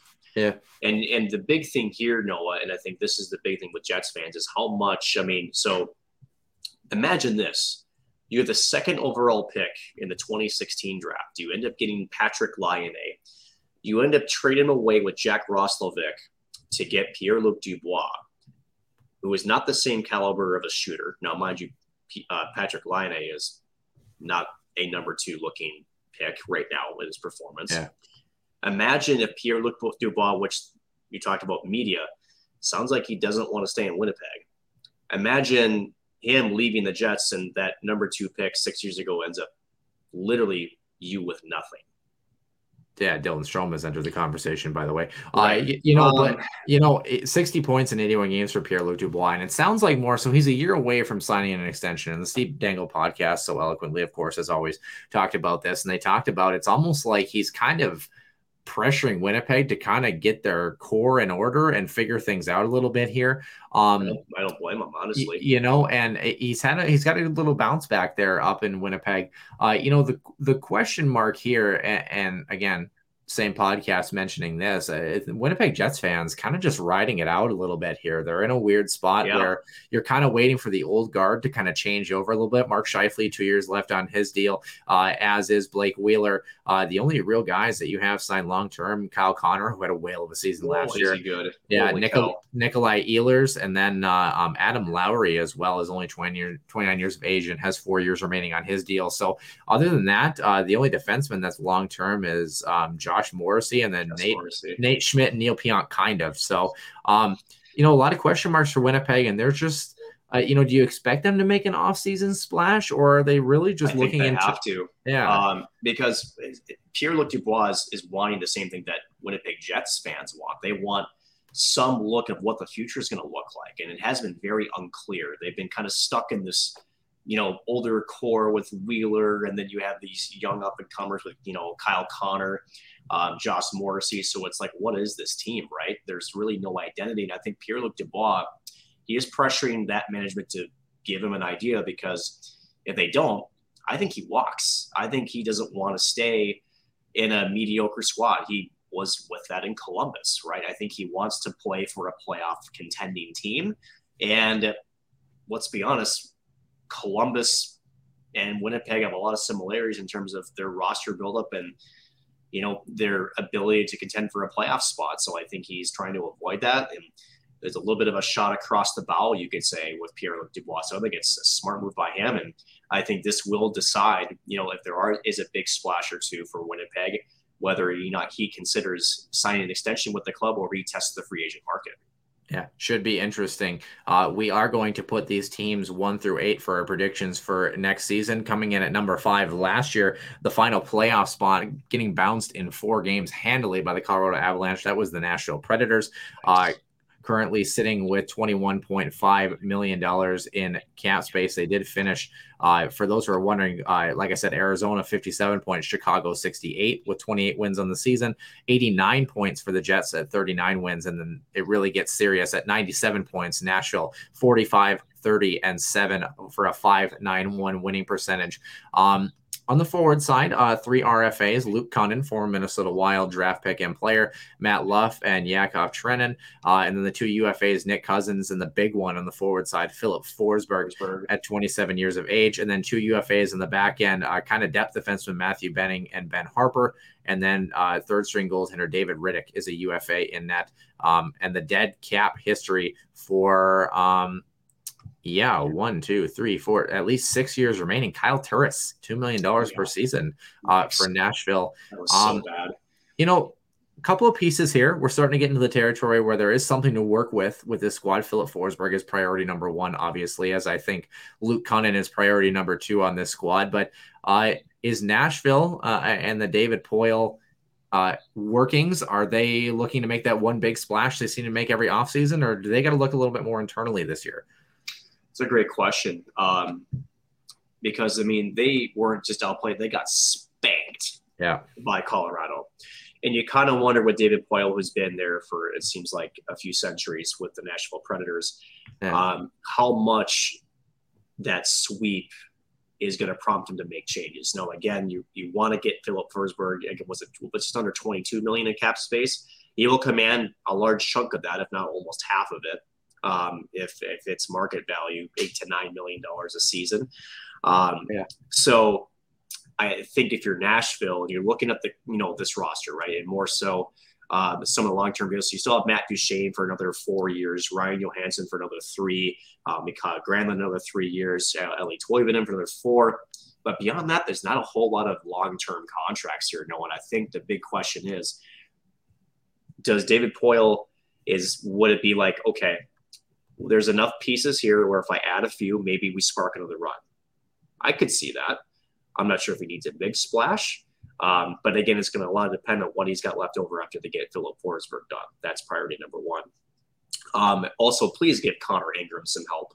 My God, and, and for Juuse, Yeah. for Juuse Saros, I mean, geez, just tough timing for that Nashville squad. I still don't think that changes the outcome in terms of them getting swept because they were just blown away by the speed of the Avalanche. Um, so you kind of have to wonder. I do think there's another splash or two that Nashville can make to make themselves kind of retool on the fly. Um, but again, the other central teams that we haven't discussed yet are sitting still in a much better spot, skill wise and contract wise. But that's still going to be a tough ta- task to ask. So you kind of wonder if David Poile will go for the nuclear bomb, or does he go for the microwave dinner to see if he can't turn something out of nothing? Yeah. Uh, the start of uh, this season, question mark for you, for those who are wondering for David Poile. Um, this upcoming season will mark how many years with the Nashville Predators? Any idea? 27. 25. Uh, it was 97. That's right. Yeah, 19, fall of 1997, he was named uh, um, part of the Nashville Predators, uh, VP of Hockey Operations. Uh, before that, he was with the Washington Capitals since get this 1982. Before Doesn't that, go away, does he? before that, he was with Calgary and Atlanta since 1977 in an assistant general manager role. So he's definitely he's been around a while here. Yeah, the Preds are, are a curious case here. You know, they obviously have Roman Josi, who's been really good. Matthias Ekholm is a good uh, Yeah. you, know, you know second along with that. Mark Borowiecki continues to eat pucks like nobody's business. Um, Yeah, more Yeah. ways than one. yeah, you know, Jeremy Lauzon was just re-signed for four seasons here. So there are a lot of pieces. They kind of remind me, uh, dare I say, of the Minnesota Wild uh, pre Kevin Fiala a little bit, you know, where they Yeah. had a couple pieces, they had that core, and it just seems that the core seems to never go away, but they never seem to really get over the hump either.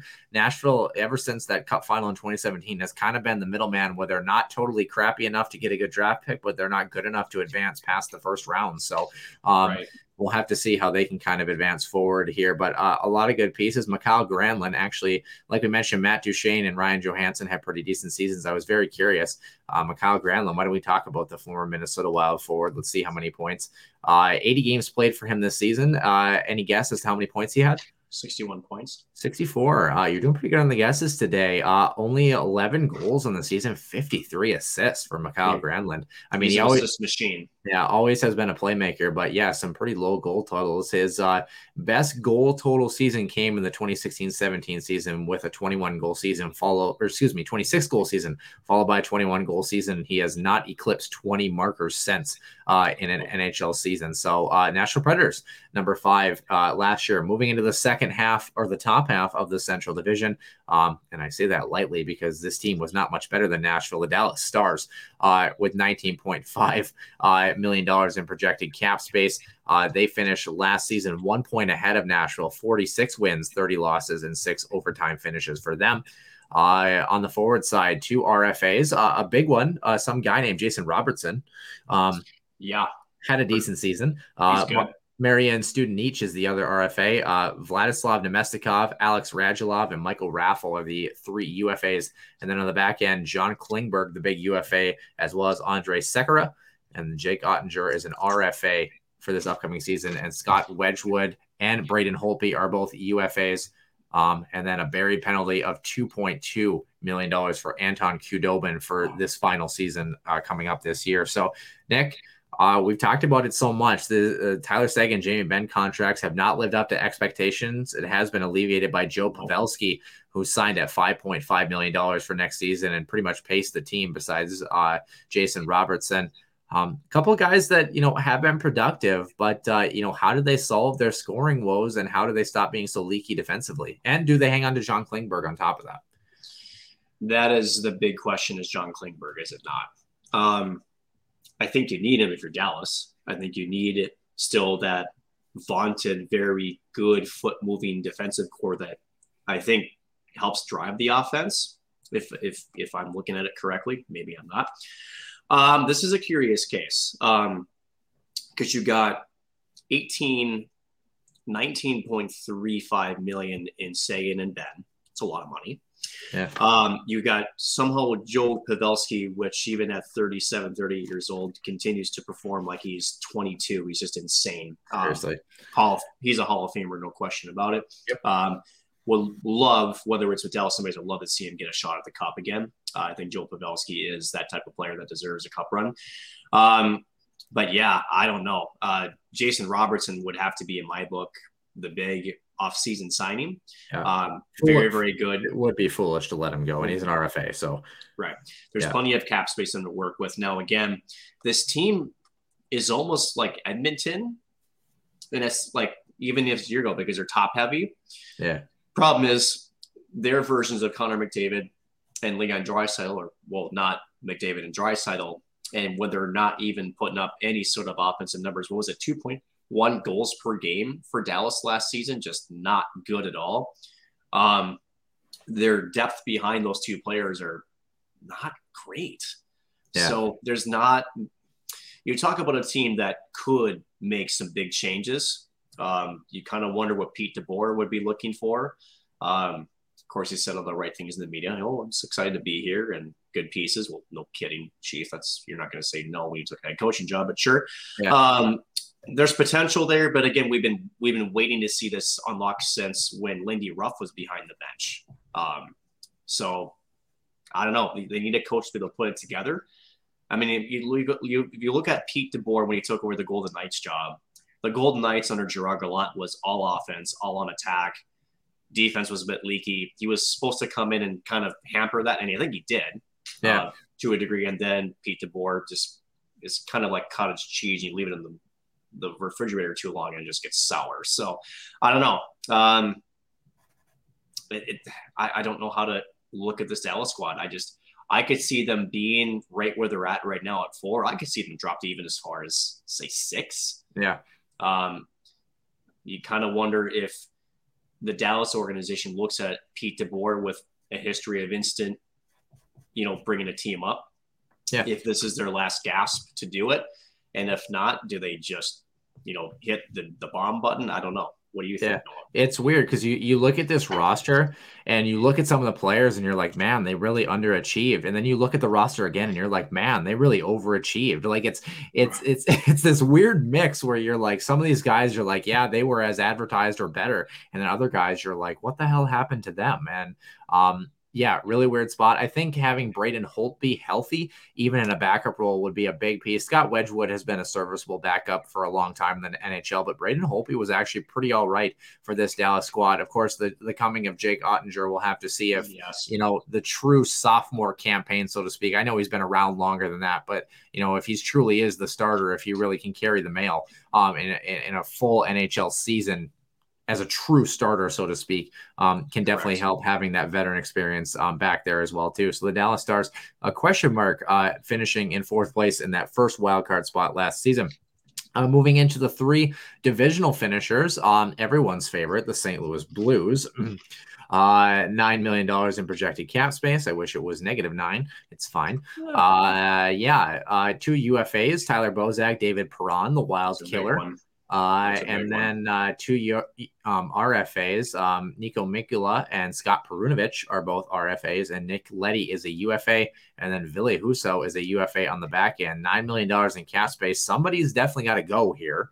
Um, Nick Leddy's Can it be Perron to the Wild? Let me honestly. Yeah, yeah. Or uh, or if the Wild can't retain uh, um, one of their goaltenders, uh, but or if they can't retain Fleury, how about Ville Husso? Um, wouldn't happen. But, uh, no, but yeah, nice. Nick Leddy's only 31. Of course, Scott Perunovich and Mikkola, um, 23 and 26, respectively. Uh, Tyler Bozak, I think, is probably gone. Um, in fact, I, I I failed to know how many points Tyler Bozak had. I feel Wasn't like he, he, wasn't he injured a lot this last year? yeah, season? he had 12 points in 50 games. So I gotta imagine he's probably on the way out the door.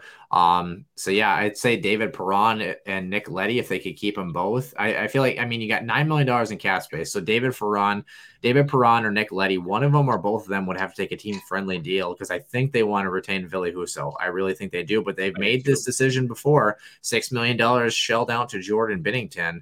Uh, you know, are they going to make the same mistake again? Uh, is Ville Husso the guy that is the future? Uh, I mean, what do the Blues do here to kind of stay par at the top three in the Central?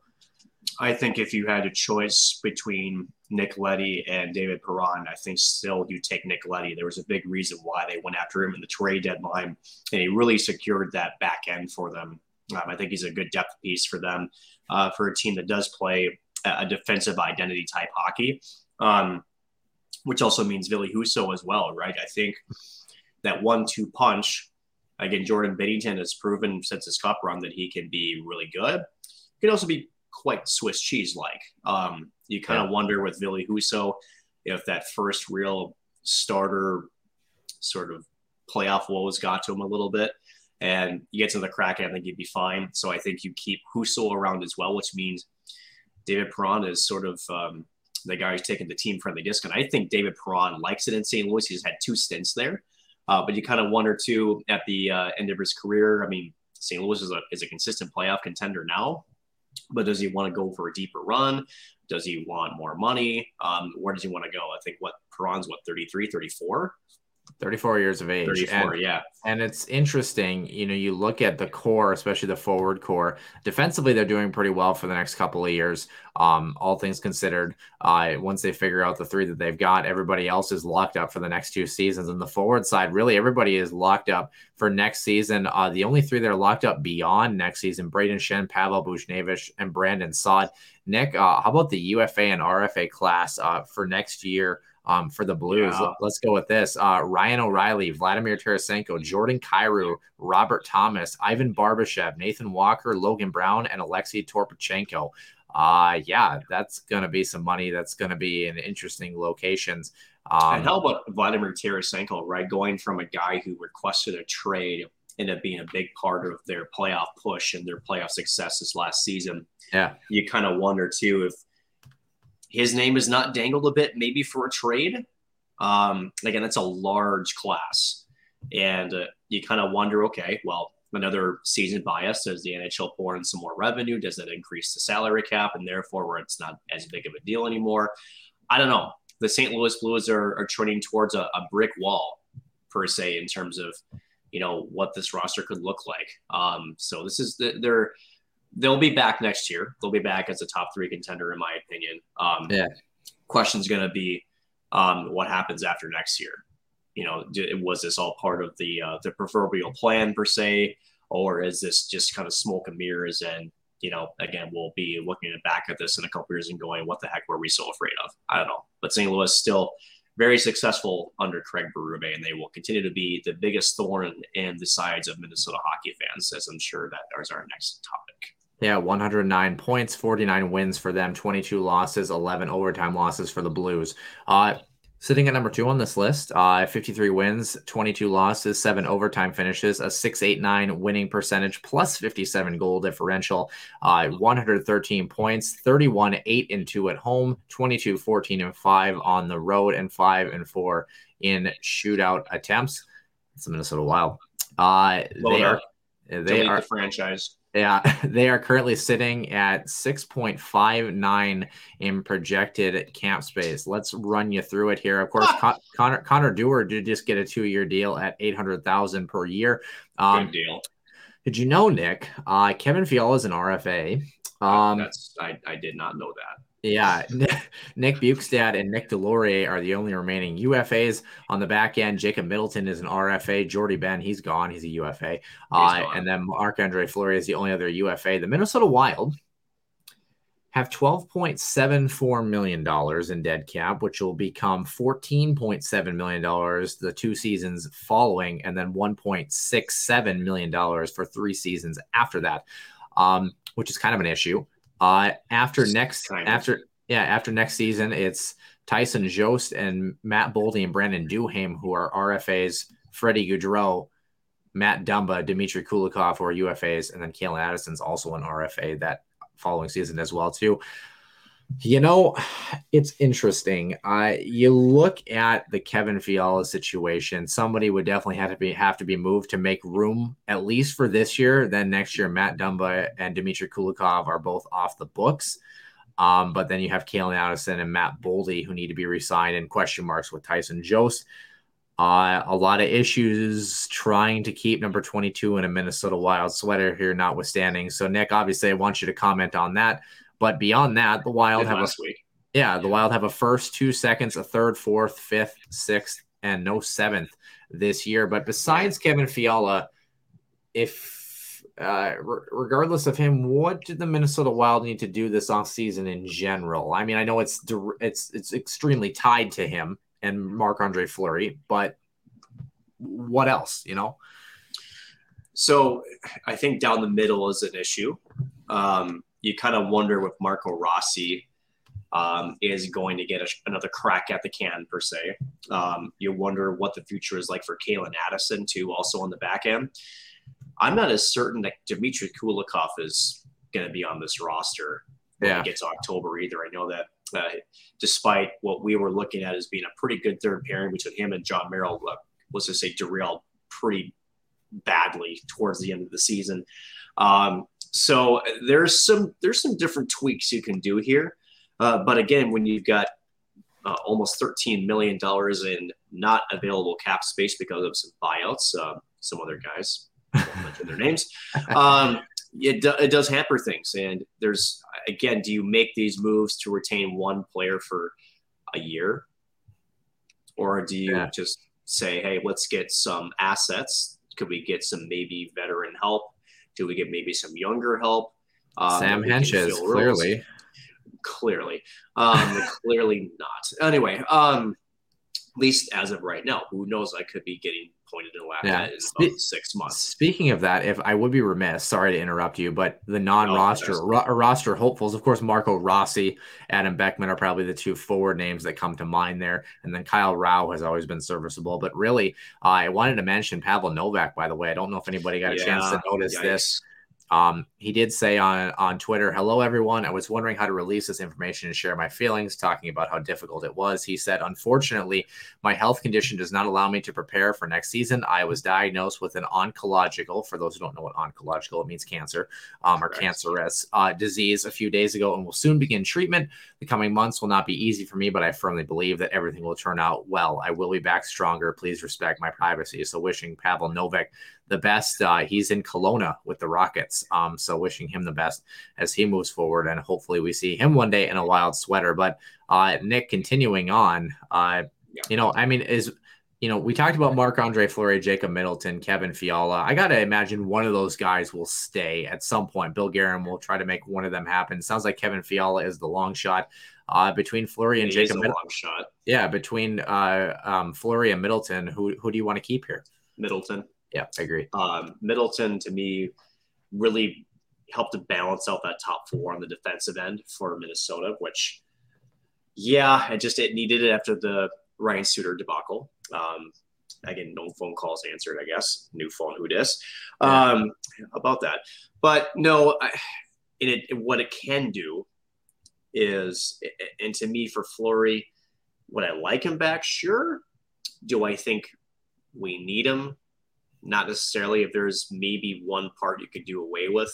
I think Cam Talbot, there's been enough conversation about how the Wild handle that. I've had my own opinions on that as well. Um, I have nothing against Marc Andre Fleury, but again, you're talking a tight cap situation, so yeah. one's got to go. Zane McIntyre, who's 29, um, Dereck Baribeau, who's 23, Hunter Jones is 21, and Jesper Wallstedt, newly signed at age 19.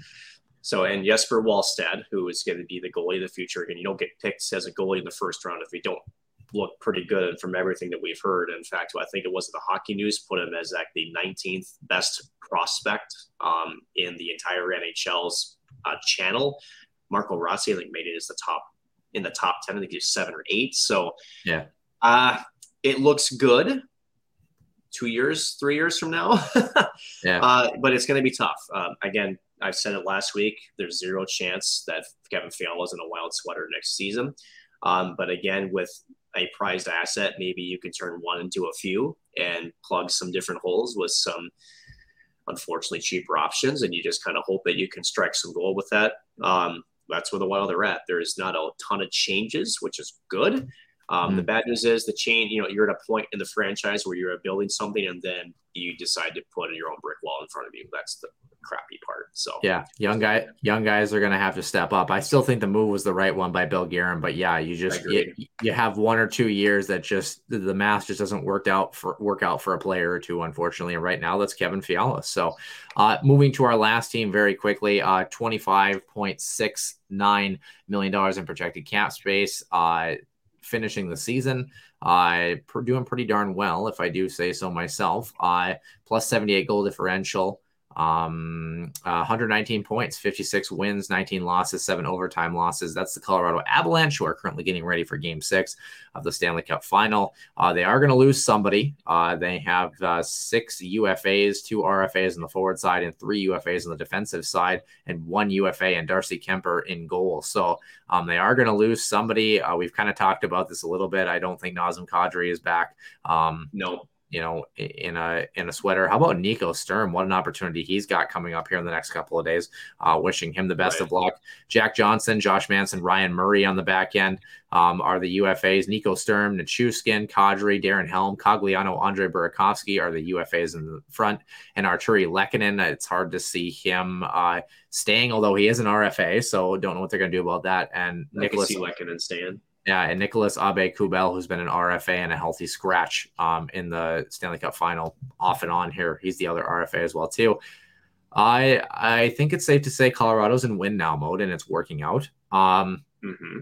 Yeah, next season, I I mean, any quick quick talking points here? I mean, not much to yeah. say about Colorado. You know, it's so. And again, with Colorado and Wild fans don't know what this is like, so bear with us. Um, hmm. When you win a cup, I don't think as a management you care so much about the roster entirety. That's sort of yeah. your ticket and admission to hoist the Stanley Cup as you understand that you're going to lose some quality players. And whether Colorado wins or loses the cup, there are going to be pieces that are not going to stick around. Um, ironically, there's two pieces one that is due for one now, and there's one that's not due for one for another year that are going to be their offseason priorities now. One yeah. is Darcy Kuemper, um, he will be, I think, one of their biggest, but also you got to make Nathan MacKinnon happy. He took yeah. a team-friendly bridge contract at 6.3 million. He will not be taking that same team-friendly contract extension. And so when you pair that with some expensive guys, the defense like Cale Makar making nine million bucks, uh, Sam Girard at five million bucks till 26, 27. Still have one more year with Erik Johnson at six, uh, Devon Toews at 4.1, um, Kurtis MacDermid 987. So you you have some decisions here. Uh, Mikko Rantanen's making 9.2, Landeskog 7 million for quite some time. Um, so this this roster is going to get expensive and quick. And so at the end of it, Nazem Kadri again, we talk about how well he played. He's going to find greener pastures, uh, quite literally in the bank account as well as on the other side of Colorado somewhere. Um, yeah. We'll see. Um, it's all worth it if you're Avalanche fans if you hoist the Stanley Cup either tomorrow night in Tampa or on Tuesday night in Denver. Um, doesn't look so good if you are not able to do so, and tough decisions and roster changes are made, and there could be quite a few of those coming up this postseason certainly a great run nonetheless. And still, uh, even if they do lose a couple pieces, they are uh, somewhat loaded for bear, all things considered. Yeah. It's been pretty impressive. Tampa Bay is going to be in the same boat as well. And that's what it takes to be in a win now mode. So uh, let's see who's going to be the winner here, Nick. I have my eight teams in order from uh, one to eight written down here. Central Division next season. Uh, why don't we start with number eight? Um, I do have the Arizona Coyotes in that slot. Uh, kind of curious. Uh, who do you Same. have there? All right figure that was a pretty consensus one. Uh, number seven, uh, I have the Chicago Blackhawks once again. I think they I think they are in a decent spot, but I think they're moving in a different direction. Number six, uh, I have the Dallas Stars. Actually, I'm Um, with you. I I really feel like this group they have a couple of pieces. Joe Pavelski is going to have to continue to produce, but if Tyler Seguin and Jamie Benn don't figure it out, if they can't resign John Klingberg, or if the goaltending for whatever reason is subpar, they're they're one injury or one piece not producing away from having a poor season and missing the playoffs in a in a very honorable fashion. So um, I do have the Dallas Stars at number six. Number five, uh, I have the Winnipeg Jets. I think Yep. they make some improvements, but I don't think that they uh, I don't think that they get over the hump. I wouldn't be shocked if they're in the fifth spot and they still miss the playoffs or just barely sneak in in that second wild card, you know. So um, that's what I have. Number four, I have the Nashville Predators. I, I actually like the Preds. I, I really do. I do think they have a lot of pieces to really work with. Um, They they're do. gonna they're gonna have to get Filip Forsberg re-signed, but uh, if Connor Ingram can continue to be healthy and Juuse Saros continues to play in form, I think there's a lot of pieces. Now Duchene and Johansen have to continue to produce like they did this season, um, and a couple other pieces have to continue to to have good years. But uh, I, I have high hopes for Nashville. I think they're going to rebound, and uh, John Hynes is really uh, putting essentially his career on the line. I think in year number one, trying to make a make a run there uh, for the Predators. Number three, I have the Minnesota Wild. Um, I think the Shut up. You, you, there's no way you're thinking in my head because then it's two St. Louis, one Colorado. correct. Um, you know, and We're supposed to fight on this part of the podcast. What is this? Yeah, you know, the reason I have Minnesota at three, and I'm not I'm not that high on St. Louis next year, to be honest with you. I just think Not that we're high on St. Louis. It's Yeah. the fact how do you replace Fiala's production? it's just there's too many question marks for Minnesota. Marco Rossi could come in and be extremely effective. You know, we could Calen Addison could get here his first real crack at the lineup because they might move some guys and they're going to look really good. Jacob Middleton could come back and Marc Andre Fleury could be back. They both could be back. You know, um, Right. you know, so uh, Minnesota is uh, a, a wild card spot where they could really finish anywhere from I would say second to fourth maybe, but I still think they are going to be a playoff team this season, and St. Louis is going to kind of pick up the pieces in there as well. Uh, and Colorado, they're still going to be good.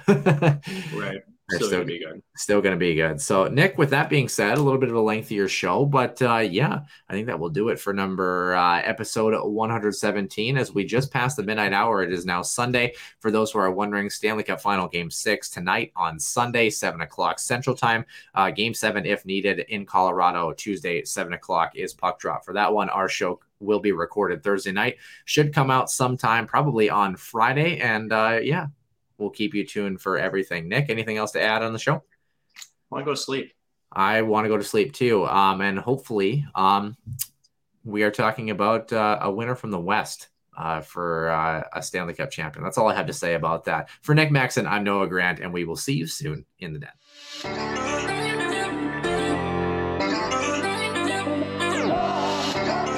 And one-timer come in, they score!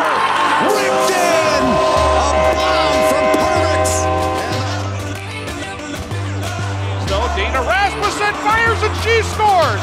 Dana Rasmussen for the Huskies alongside. Dwayne Kaprizov in for a chance to win it. He scores! Kirill the Thrill is for real. Welcome to the NHL. A game winner. St. Cloud Cathedral is now 42.6 seconds away from wrapping up the school's first ever title.